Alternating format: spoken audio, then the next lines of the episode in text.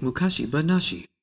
I'm staying in a quarantine hotel. It's just a couple minutes drive away from the airport in a sort of rural area, about maybe an hour outside of Tokyo. It's a little disappointing uh, because when I got off the plane, I was hoping to have this very like Japanese experience, so I could feel like I'm here. It's been years, and I'm finally here. And when I look out the window of the room that I have to stay in for the next five days, I see a parking lot and some highway and some pretty nondescript trees, like a very nondescript forest. And if I look over to the left, I see the tower of the airport. And I look over to the right, I see down the highway more hotels exactly like the one that I'm staying in. And uh, it could be Japan.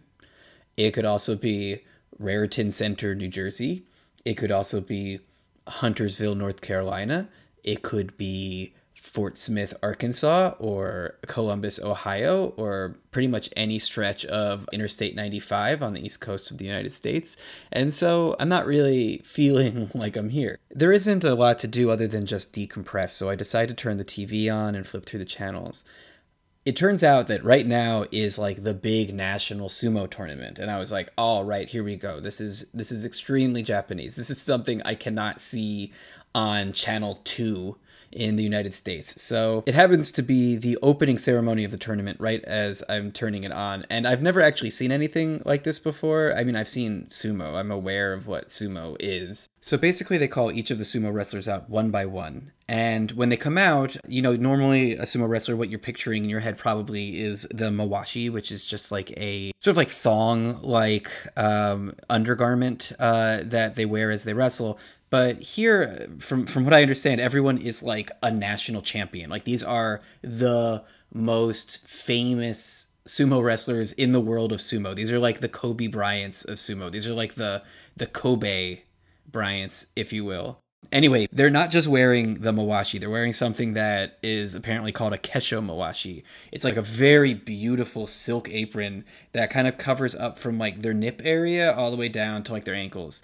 And there's a really gorgeous embroidery on each one.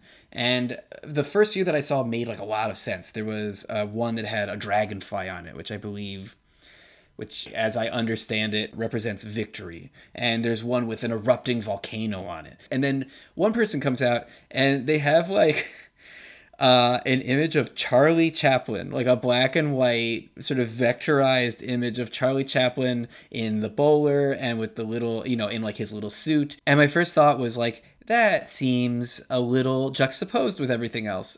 I did look it up. There are pictures of this this uh, this apron, this Mesho Kawashi. I was like, why would he be wearing this? Like, it doesn't strike fear in the heart of his opponents. What I found was that sumo wrestlers have sponsors the way that a NASCAR racer would have a sponsor. And this particular sumo wrestler sponsor is a like a hospital and the president of the hospital loves Charlie Chaplin. He thinks that his gentle nature is like a good influence on the world, and he wanted to broadcast that out. So he decided to request it be embroidered on the apron of of this like very very very fierce athlete. I, it, I have no words.